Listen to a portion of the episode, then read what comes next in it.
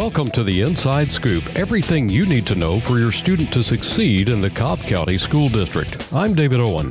Tell your friends to find us on their favorite podcasting platform and make sure to subscribe today. Late fall and winter are the times of year that sickness seem to abound in Cobb County and, frankly, probably all schools. Most commonly, the flu circulates, causing students and staff to miss classes for a while. But lately, we've been hearing terms like pandemic in the media, sometimes expressed in sensational ways. Here to help us separate fact from fiction is nursing supervisor of school health services, Melanie Bales. Melanie, welcome to the Inside Scoop. Thank you so much, David, for the invitation. Oh, I tell you what, your role has got to be very, very busy uh, nowadays. Uh, people hear something like the word pandemic and uh, virus, and, and they have a tendency to panic, quite frankly. That's true, unfortunately, but hopefully I can help to answer questions that um, people may have and um, see if we can get everyone's nerves settled a little bit. So, like I said in the the introduction, uh, late fall and winter seem to be the the peak times for this sort of thing. Why do we see that during those times of year? Well, it's that time of year for um, viruses um, such as cold, such as flu, mm-hmm. um, to be very prevalent um, during this time of year. Um, and, you know, in our schools, which are just a microcosm of the bigger community, uh, we, of course, will experience um, those illnesses as well amongst students as well as staff. Is it uh, because people are inside more? Um, not necessarily. The viruses are in the community, mm-hmm. and um, you know we're in large groupings within our schools. But it's so very important that we practice good respiratory hygiene, and we wash our hands frequently because of the fact that those viruses are in the community. Obviously, we're talking primarily at this point about uh, coronavirus and. Uh, I think they say uh, COVID 19. Can you explain exactly what that is and, and give us a little more information about that? Sure, absolutely. I'd love to. So we'll start with um, coronavirus. And coronaviruses, according to the World Health Organization, um, it's a large family of viruses which may cause illness in animals as well as in humans. Mm-hmm. In humans, um, there are several coronaviruses that are known to cause respiratory infections. And of course, most recently discovered um, is a coronavirus disease or COVID 19, uh, which appeared um, in December 2019. So COVID 19 and that COVID dash 19, mm-hmm. that's the infectious disease that's caused um, by the most recently discovered coronavirus. Coronavirus has, has been around. It's just a, a a new strain or a new type of it? Absolutely. That's okay. correct. Is, is, that similar to the flu? I mean, I, have heard people say that it's a lot like the flu. Is that accurate? Um, that is accurate. The symptoms are very similar um, to what you may experience with seasonal flu. Um, some of the most common symptoms of COVID 19 are fever, tiredness, dry cough. A lot of the things that you would um, actually experience um, with the flu.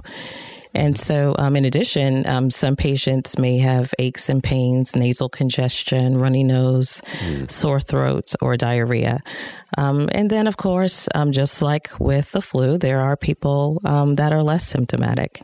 Okay, so it kind of impacts everybody a little bit differently depending on well their their body how their body metabolizes Absolutely. things and and uh, I guess also your immune system has a lot to do Absolutely. with it. Um, so is there a cure or a vaccine for it? I know there's there's a vaccine for the flu. Would that work for uh, coronavirus? Or? No, so that's a different um, vaccine. The current vaccine that's out now mm-hmm. um, for influenza um, is different because those vaccines are created based on the type of virus um, that is circulating or anticipated. Yeah, okay. Because of the fact that this is a new virus. Mm-hmm um, there, of course, um, at this present time, it's not a vaccine for it. Obviously, if if there were a cure, then I guess there would be not as big an outcry about that. Right, that's true. So it's, it's probably, uh, and, and, I would guess that even if there were a vaccine, it would be a hit or miss situation, like with the flu. Frankly, uh, sometimes they don't get the strain correct on, on their predictions. That right? may very well be the case. Okay. And um, it's important to note that, um, you know, those who are most susceptible um, actually are older people, mm. those with underlying medical problems like high blood pressure, heart disease, diabetes. Um, asthma, those people would um, actually be more likely to develop serious illness. Mm-hmm. Um, but of course, um, it's so very important um, that anytime you're experiencing sickness, if you have a fever, if you have a cough, or difficulty breathing, it's so very important to seek medical attention. Yeah, well, that, especially if it gets to the point of, of feeling like a flu. I mean, that's right. That's uh, pardon the pun, nothing to sneeze at. No, it's you, not. Get it, you get it taken care of as soon as you can, right? That is so true. So, um, all right. So at, at, this point, and and uh, folks, we are recording this on the 27th of February. Um, are, are, there any cases known in Georgia? Any uh, coronavirus cases known? Um, at the time of our taping, there are no reported cases of um, COVID 19 in the state of Georgia. Okay, and those those two being equated nowadays. Right. I know there there are distinctions, but okay. So uh, it's not like it's just around the corner, but we of course want to make sure we're prepared. How does Cobb County specifically keep track of all of this stuff? Is this uh, a new challenge that, that we're having to deal with? Uh, and if so, how are we dealing with it? So, this actually um, is in line with how we monitor um, and keep a handle on illnesses in general okay. in our school district. We um, have an infectious disease reporting protocol um, that we um, actu- actually follow, which is a board policy. Mm-hmm. And um, so, just on a general basis, when um, there are suspected clusters of illness, whether it's the flu, whether it's strep throat, um, or it could be chickenpox. Um, our school nurses, our um, personnel that work in our school health clinics, mm-hmm. actually will report that information up to their consulting nurse or to me. Mm-hmm. And uh, we are in constant collaboration and communication with the Department of Public Health um, more specifically the epidemiologists at Cobb and Douglas Public Health. Mm-hmm. And so as they connect the dots and track um, illnesses that are out there in the community, they will give us guidance on if we need to have heightened cleaning of any of our schools and classrooms. Um, if there are um, notification letters, perhaps that need to go out to parents um, and guardians about what to watch for. And then our school nurses um, work collaboratively with the staff in their schools um, to make sure that we are making um, people aware of the importance of washing your hands frequently with soap and water mm-hmm. and um, practicing um, adequate respiratory hygiene, like I mentioned, and that's covering coughs and sneezes with Kleenex and definitely coughing and sneezing into your elbow. Okay, and and uh, keeping your hands away from your face as Absolutely. I as I remove my hand from my face at this moment. Absolutely, uh, I see you over there. yeah, well, we're all learning. It's That's a learning. True. It is, and it's reminders that you know it doesn't matter the age. All of us uh, need to be reminded of from time to time. Well, and eh, you know, one of the things that I love about Cobb County is that that we take this sort of thing very seriously. I've got kids in the district, and um, I know that years ago uh, there was a move by the, the board to equip every school with a licensed nurse. Is that uh, right. Still true? Okay. That is still true. Um, we are very fortunate um, in our state um, to be the largest school district with a licensed nurse in every school mm. throughout the entire school day um, to meet the healthcare needs of our students as well as our staff. So we're we're not, uh, and this isn't to disparage uh, volunteer moms or, or what have you out there, but th- these are licensed professionals who can truly keep an eye out for those symptoms that may present in one of our schools. Absolutely. Right? Absolutely. Okay. So are, are there any uh, specific things that, that families can do to protect themselves and, and to keep it from spreading into the schools? Well, it's um, so very important um, that we make sure that we are keeping our children home when they're sick. Mm. Um, we do, as I mentioned, have infectious illness reporting protocols, but we also have protocols in place um, where we determine when it's appropriate based on a student's symptoms for them to go home or even remain at home if they are ill. So when they're experiencing symptoms such as fever, they should remain home until they're fever free for at least 24 hours without taking. With that, and I interrupted you right at the key That's moment. I'm sorry for that, but uh, you were about to say, I presume, without taking Tylenol. yes, or, right. or Motrin absolutely. or Advil. Absolutely. Okay. Without taking those medications. This is a pet peeve of mine. Mm-hmm. When when somebody gives their child Advil and the fever goes down, that doesn't mean it's okay to send your child. It means the child is comforted right. for the duration and protected from an excessively high fever, but the parent needs to and, correct me if I'm wrong here. The parent needs to let the fever go up if it's going to go up to see that it's going up in order to know help me out with this. Right. This is and so very confusing. basically, that's okay. Uh, I'll help to clarify that as Yeah. much as I can. And so basically, uh, we definitely encourage that you don't necessarily mask a fever with um, fever reducing medications. Of Mm. Right. course, you know, those are definitely, that's definitely comforting measures um, to help you know, a child rest more peacefully and then to keep their fever at bay. But it's so important that at some point, as they are starting to feel better, they have been off of the fever reducing medication for 24 hours before returning to school without a fever. So the parent should, after let's say that uh, they uh, somebody gives their child Advil and it says four to six hours later they can have another dose. Instead of just automatically giving that next dose, perhaps they should wait to see if the favor truly is rising again. Sure, you can do that, or, you know, definitely following the advice of your physician. Of course. um, you know, or your healthcare provider. Um, but it's so very important to monitor whatever symptoms, you know, they're having. And it's important to remember that a lot of times, you know, any of us, when we're not feeling well, you know, they won't necessarily be productive in class. Right. Um, their immune system has been compromised a little, and so that puts them at a little bit more risk of um, contracting an illness that may be in the community. So we want to make sure um, that we are monitoring that as parents um, and keeping children home when they're sick. Um, and that goes for adults as well.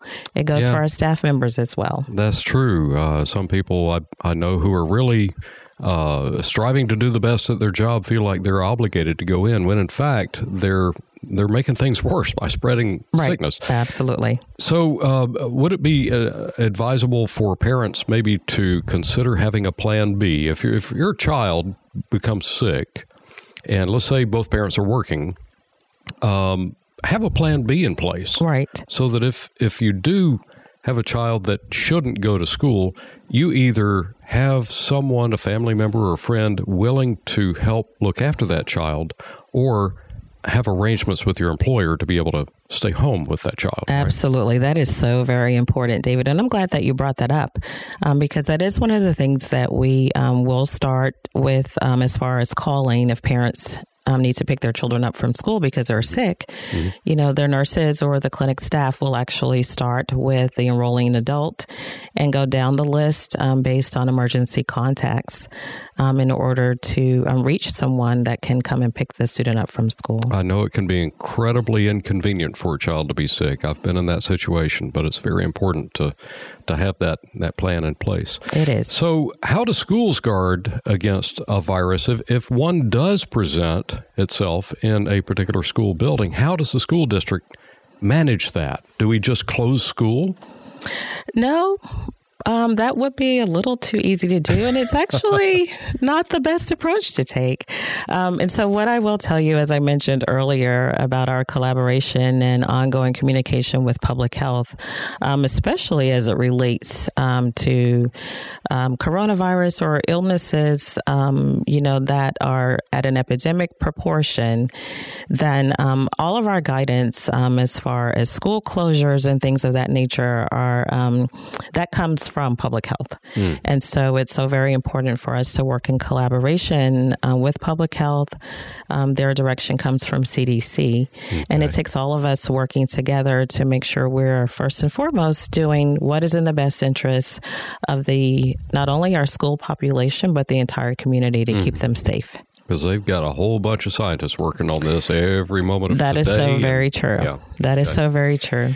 I had the opportunity to step into a school that was evidently filled with a stomach virus going around.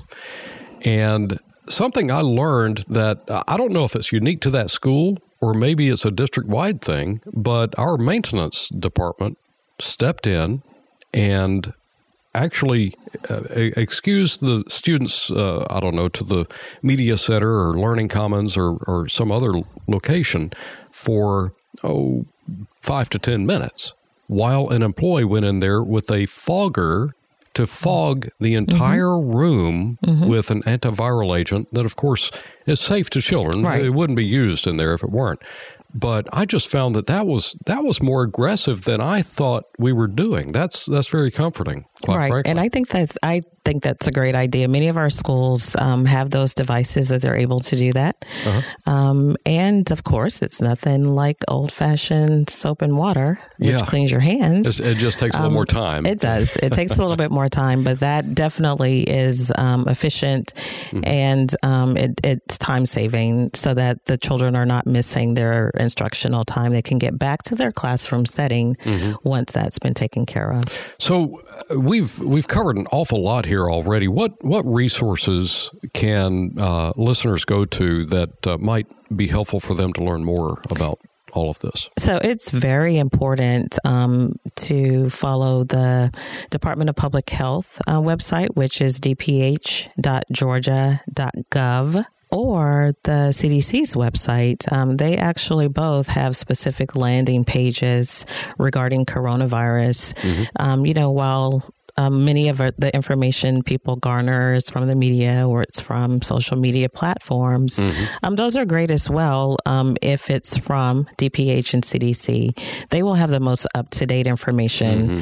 Um, because it changes frequently. It's changing as we speak. Yeah. So it's very important um, to access um, those particular websites. And and frankly, no offense intended to my uh, colleagues in the media, but it, it cuts out the middleman.